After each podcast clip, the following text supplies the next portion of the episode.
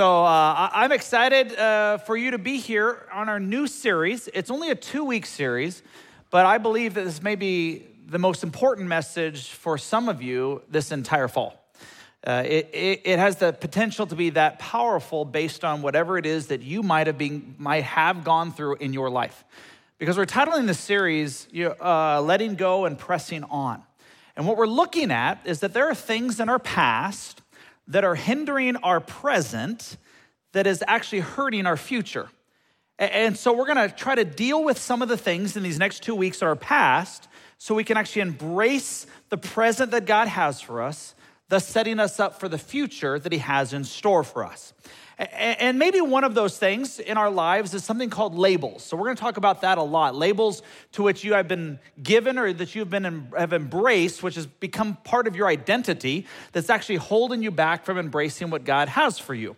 Now, when it comes to labels though, they can also be kind of fun. Labels can be uh, encouraging, they can actually be hilarious. In fact, uh, I, I don't know if you've noticed, but products that you and I buy have these things called warning labels. And over the last several years, these warning labels, in my opinion, have gotten ridiculous. It's like, duh, you really have to put that on the product in order to warn people not to do certain things with these products. Let me give you just a few examples. How about on a carpenter's electric drill? This was literally written, this product not intended for use as a dental drill. You're like, really? Somebody really took it and said, and some lawyer got involved. So, well, you didn't say it wasn't used for that. So they actually have to put a warning label on a real product. How about uh, on a dishwasher? Do not allow children to play in the dishwasher. You would think that would be common sense, but no, obviously it's not common to everyone. How about a, uh, the warning label on a can of pepper spray? May irritate eyes. Yeah, I think that may, may, may just be the case when it comes to irritating eyes. Uh, how about on an iron? Do not iron while wearing the shirt. Now, I know some of you actually has done this. Let's raise your hands. Come on, all before God. Yeah, a couple of you guys are like, yeah, actually, I've done this. Like, I was in a hurry and I was just trying to go, you know, really, really hard. But this is my favorite one uh, baby stroller, uh, remove child before folding. Literally a warning label. Like, yeah, that'd probably be a good idea before you fold it. And then, you know me by now that I've kind of a warped sense of humor in mind. I said, what if we all started wearing warning labels? What if we actually put something on our forehead that warned people when they came into our presence of what they might be walking into? And so, what would be your warning label that you would want to help others to know as they came into your presence? Uh, you can kind of, kind of um, elbow the person next to you if you'd like to be able to do that. Maybe this would be your warning label. Uh, accidentally makes comments that can be unintentionally offensive. You know, they were like, yeah, that'd be kind of nice to know, you know, upon uh, meeting somebody. I love that some of you guys are elbowing each other. I love this. Uh, well, here's another one. For best results, feed every two hours. That is my teenage son to a T. I mean, if you give him, just give him food every two hours for best results. Maybe this is your warning label. My mood, subject to change without warning. Like, yeah, that could happen. Uh, how about this one? May bite before caffeine. Yeah, uh, how many guys like don't talk to me before coffee? You know, in the morning. Oh, uh, yeah, uh, some of you guys, you know, would admit that. Uh, how about this one? Uh, falls asleep. I'm sorry, mouth has no brakes. Mouth has no brakes. Next one, falls asleep when the sun sets. Uh, how about clumsy? Watch out. That's just kind of your nature. Uh, this one uh, got my attention. Caution, always optimistic. If you complain, I'll twist it around to yourself to see what you need to learn about you and not change the situation at all. Like, that would be a good warning label. Or one of my favorites uh, sings along with songs even if I don't know the lyrics. Hashtag sorry, not sorry.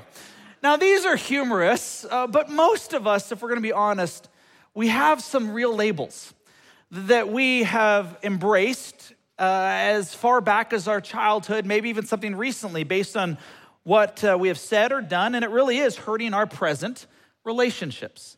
It's hurting our present opportunities that may be before us in our career or something that's in front of us. It's also hurting our, our potential present relationship with God. These labels or the ownership of them is what's holding us back today. And yet there's a powerful verse in our Bibles. And if you were going to memorize a verse this week, this would be the verse I would encourage you. And this is going to be our foundational verse for the next two weeks.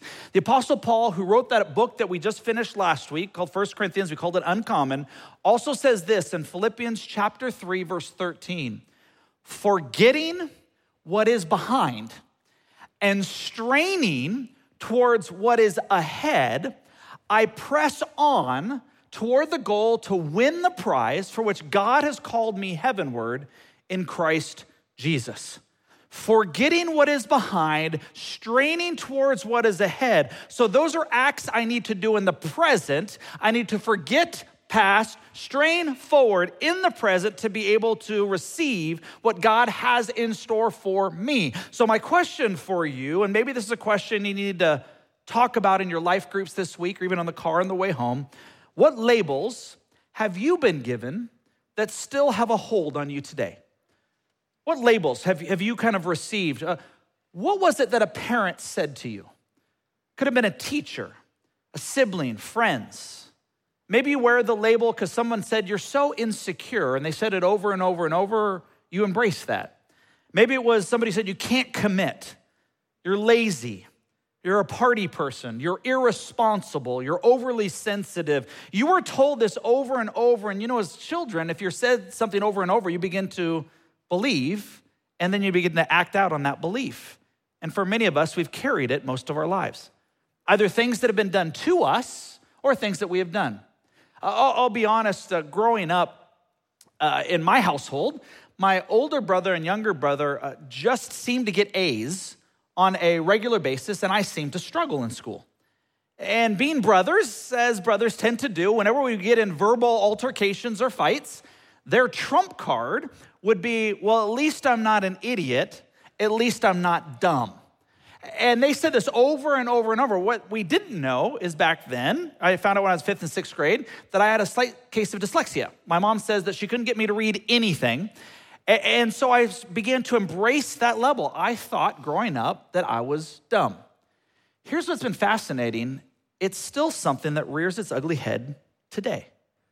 There are things that I unknowingly don't try to do because I don't want the feeling of feeling inadequate or dumb because it harkens me back to what I felt when I was a child. There are things that I will engage in or in group settings, and if somebody says something, I will have an over emotional reaction to something that's minor, which is a tell, by the way, that whatever is taking place actually is probably rooted in something in my past to which is still playing a part in my present. And so, even though I've worked through that in so many areas, it still comes up from time to time. And I know that you have some of those things in your life as well. See, oftentimes labels are given to us based on what other people have done, but if you've lived life a little while, they may be labels that we have kind of put on ourselves because of a habit or a routine. Uh, the Bible would call those things uh, sins, uh, something that you do on a regular basis, and then you begin to embrace that as part of your identity. So maybe you think to yourself, or you've been told that you're a liar, not someone who lies, but a liar because you just habitually started getting into that behavior. Maybe a bully, an abuser, maybe you're titled an addict, right? You, you went through a season in your life and, and you were labeled that, or a thief, or someone who's divorced, and that's the scarlet letter as you talk to people. You're like, man, it just seems to be this label that either it's happened to me that I did somebody else that I am wearing. And maybe it's been true for a period of time in our lives, and this is where we have a hard time getting past these labels that bind. But I need you to hear this today is that our biggest sins are not too big for God's grace. No matter how big they are. Yeah, we can clap on that. We can get excited about that. There's gonna be some exciting news for you today. In 1 John chapter 1 verse 9 it says, "If we confess our sins to him, to God, he is faithful and just to forgive our sins, which is awesome. To forgive, God says, he forgets. As far as the east is from the west, it's gone. We confess. To confess means I agree with you, God, that what I have done habitually or otherwise is true. And then it says, though, to cleanse us from all unrighteousness, to clean us. It's like taking a dirty shirt, putting bleach on it, put it in the wash, and it comes out clean. That's what God does with us. I want you to hear this because this statement may be so countercultural, especially today, that you need to believe this. You and I are not defined by what we have done, but by what He has done.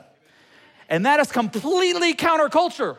We live in a gotcha culture where they just can't wait to catch you, to catch me in something that we say, in something that we do, in order to label us, call names, cancel, or find ourselves in trouble. For those of you who are older than about 30, aren't you glad they didn't have cell phones when we grew up? Because that would still be labeled to today. And this is what we find is that people can't wait to get you, to catch you, and to be able to say, look, see, look at how bad, and that label and that name calling starts all over again. But that's not how God sees us. Now, I'm gonna date myself just a little bit. How many guys have ever seen this before? All right. Uh, some of you guys is like, is that, a, is that an iPad? No, uh, no, no.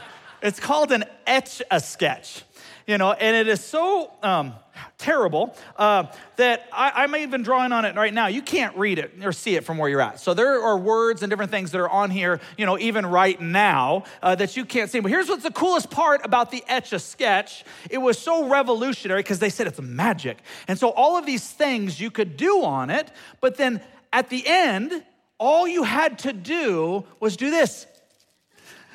And it would actually all go away. It was magic. You're like, this is the coolest invention ever. And some of you guys are like, it's called the delete on my computer. But yeah, for the rest of us, I mean, this was actually such a cool thing to be able to use. And this is what God does. We might hold on to things, we might remember things, we might embrace things, and other people might remind us of things, but God makes us clean in Him. Let me prove it to you. In, in Proverbs chapter 24, 16, this is God's view. The godly may trip seven times, but they will get up again. See, the godly are gonna trip. You're going to make mistakes. You're going to fall, and you might get caught falling. But God says that doesn't define who you are. You are still godly, which is why you can look at somebody named David and say, Look, look at you. David, you're a man after God's own heart. How is that possible? He committed adultery. He had the, per, the, the, person he did it with covered up. He murdered that person. He, you know, uh, uh, was a liar. And all these things happened. And God still said, no, no, that's not how I see you.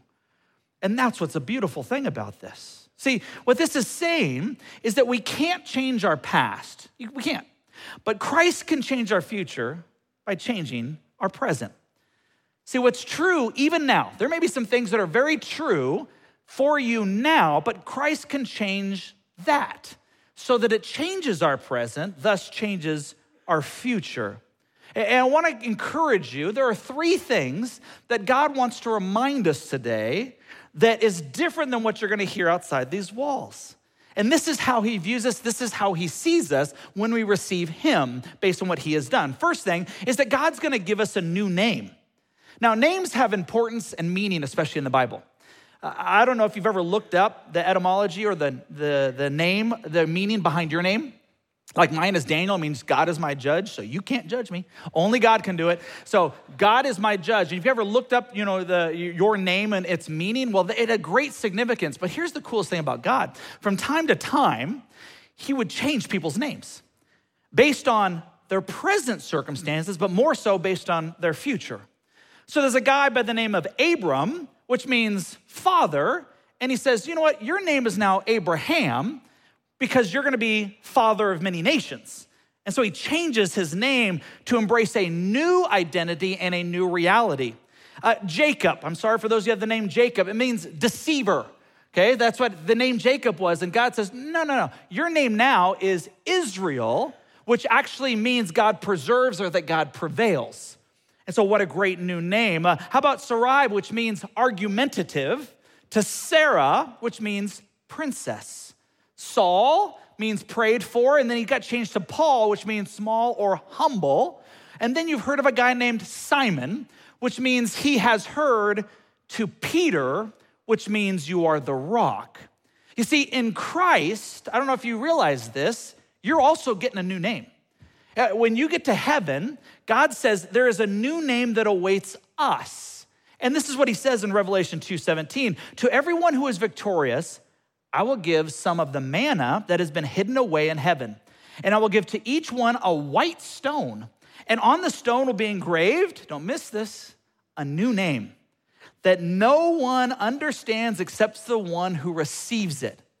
You have a name awaiting you in heaven that is truly how God sees you, how He defines you, and the identity that He has placed on you. And you're gonna get this white stone, you're gonna turn it over, and you're gonna be like, Of course, that is who I am. And other people are gonna look at like, I don't get it. Like, you're not supposed to get it. This is who God has created me to be. This is how He sees me. Not only will he give us a new name, but he also gives us a new purpose. In Romans 8 28 says, And we know that God causes everything to work together for the good of those who love God and are called according to his purpose for them. See, some of the labels that you have is based on the pain that somebody else has done to you in the past. But here's what I've seen over and over and over God can even take that pain to which somebody else has done to you. As you go through healing, He then uses you to be there for other people who have gone through the same amount of pain. Some of you have suffered loss the loss of a loved one, a spouse, a child. And as you've gone through that, God would then use you to help others who've also gone through that. Some of you have been addicts and you've walked through that season. We see it every single Monday night where God is healing you and then He uses you to help other people who are also going through the same struggles. God always works for the good, whether you've done it to yourself or whether other people have done to you. That's good news. So not only will he give us a new name, a new purpose, but he gives us a new future. This is what we're straining towards. This is why we're forgetting the past and moving ahead. This is the entire context of that powerful verse we're using this week and next week. Paul says, I want to know Christ and experience the mighty power that raised him from the dead. This is what we talked about last week. I want to suffer with him, sharing in his death, so that one way or another I will experience the resurrection from the dead. I don't mean to say that I've already achieved these things or that I've already reached perfection, but I press on to possess that perfection for which Christ Jesus first possessed me. No, dear brothers and sisters, I have not achieved it, but I focus on this one thing forgetting the past and looking toward the future of what lies ahead, I press on to reach the end of the race and receive the heavenly prize for which God, through Christ Jesus, is calling us. Paul recognizes when he was Saul that he had some things he wasn't proud of in his past that were hindering his present and gonna hurt his future in Christ. And he says, I've got to put those things to bed in order to embrace the present so that I can experience his future. But one of the things that happens to us, especially in our culture today, especially when things happen to us when we're younger, is that we begin to identify and embrace what's called a victim mentality. The victim mentality is this has happened to me and nothing's ever gonna change that, and I'm just gonna be that person, and I'm just gonna live in that for the rest of my life. And that's just who I am. Baloney. That does not have to be who you are. Christ wants to do something new in you and then through you in the lives of other people. Uh, maybe you've heard uh, this story. Uh, as a man was passing a group of elephants in India, he suddenly stopped because he was confused by the fact that these huge creatures were being held by only a small rope tied to their front leg. No chains, no cages. It was obvious that these massive two ton elephants could at any time, simply with a little bit of effort, break away from the bonds, but for some reason, they did not. So he saw a trainer nearby and asked why these animals just stood there and made zero attempt to get away. Well, the trainer said, when they're very young and much smaller, we use the same size rope to tie them, and at that age, it's enough to hold them. As they grow up, they are conditioned to believe they cannot break away. They believe the rope can still hold them, so they never try to break free. This is where we find some of us today is that you have been conditioned. You still see yourself as that child, as that victim, as that person based on what someone else or that you have done, and you don't think that you're strong enough to be something else, and maybe you're not, but you know who is Christ in you. That's who's strong enough to be able to unbind whatever it is that is holding you back based on the past to receive who you are in the present, moving forward in the future. Uh, sometimes we need to be reminded of this truth. Did you know that every saint has a past and every sinner has a future in Christ? Every saint. I, we read the Bible and we're like, oh my gosh, look at these men and women, these pillars of the faith.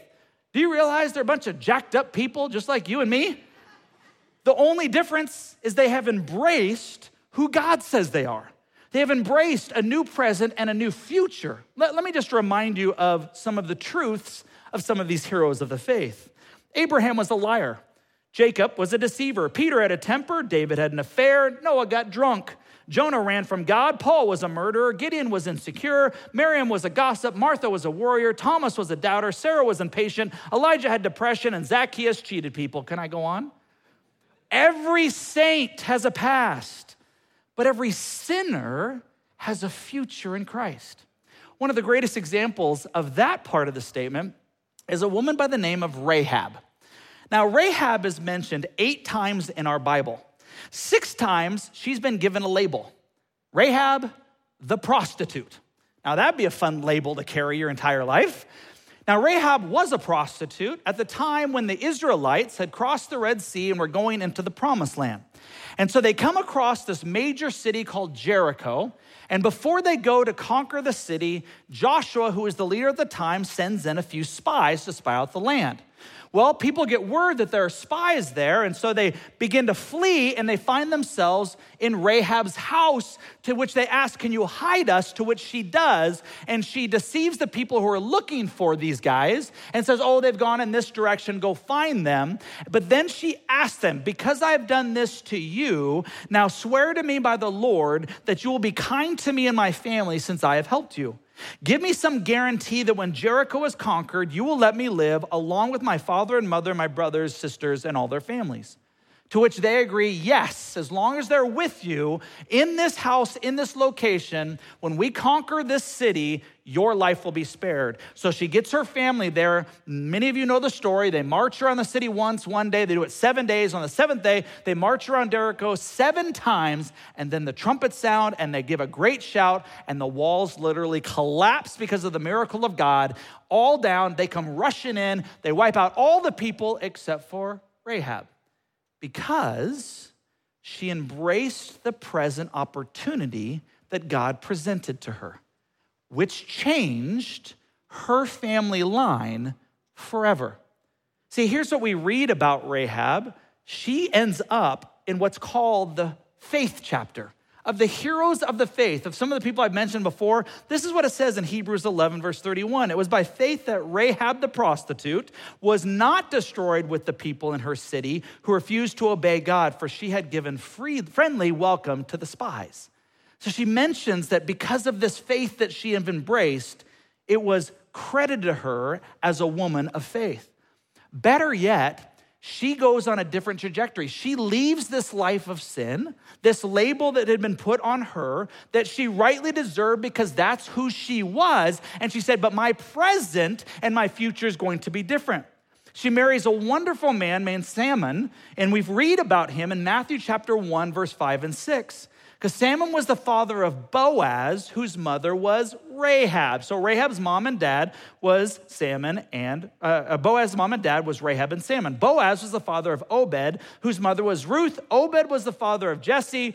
Jesse was the father of King David. And the great, great, great, great, great, great grandchild of David was Jesus Christ.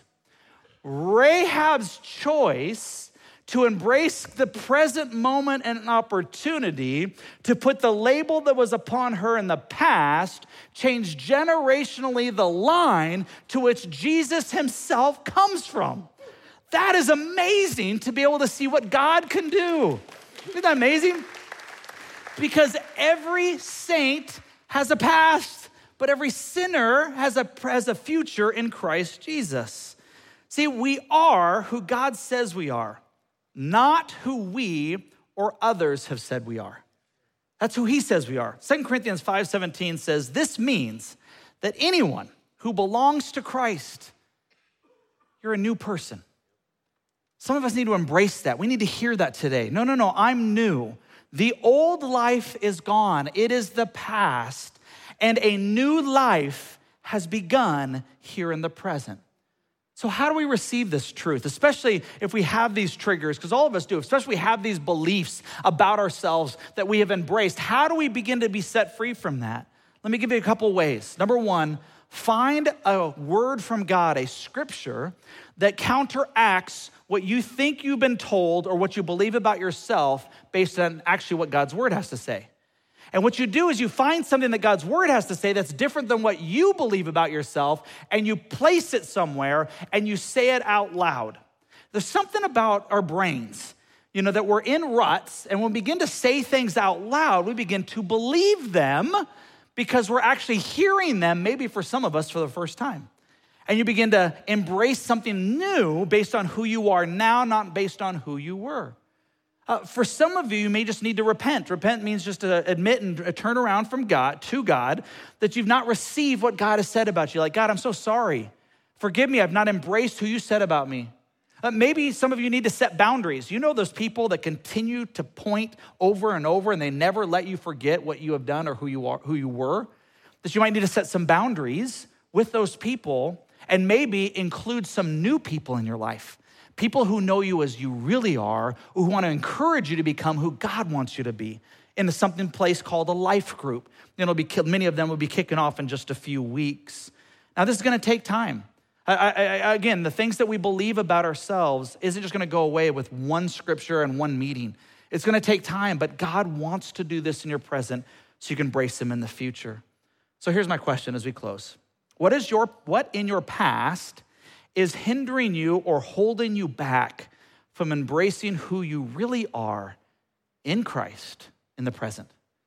What is it that still has a hold on you that you need to let go so that you can press forward in Him? Let's bring it to Him now. Jesus, thank you so much for this day and for this opportunity, Lord, to be able to truly deal and bring up and I know the conversation will continue. And I pray if there's anyone here who just needs to surrender this to you.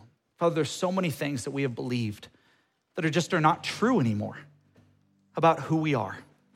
And I pray that we would just believe about what you say we are. And so, Father, I just thank you so much that your truth brings life and love and, Lord, a new path. Help us to embrace that. It's in Jesus' name we pray. Amen uh, we're going to sing a very powerful, and for some of you, a very familiar song that speaks exactly what we talked about in just a second. And when we do, I want to encourage some of you to head to the cross. Some of you just need to be prayed over. You know the lies that you have believed about who you are now based on who you used to be or what other people told you, and you need somebody to pray over you.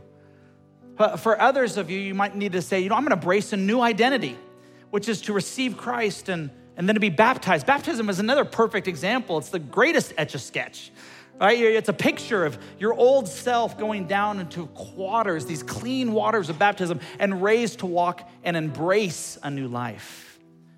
But I really need you to embrace who God says you really are. And so as I go through this list, I pray that one would resonate with you, or at least with someone that you know, that you might be able to bring an encouragement based on God's word. Maybe for you, you have said or thought that you are unlovable, but God says you are forever loved. I say I am scarred, but God says I am healed. I say I am weak, but God says He makes me strong. I recognize I am a sinner, but God says I am forgiven. I was abandoned, but God says I am adopted. I say I am broken, but God says He makes me whole. I have been rejected, but God says I am His. I say I am alone, but God says He is always with me.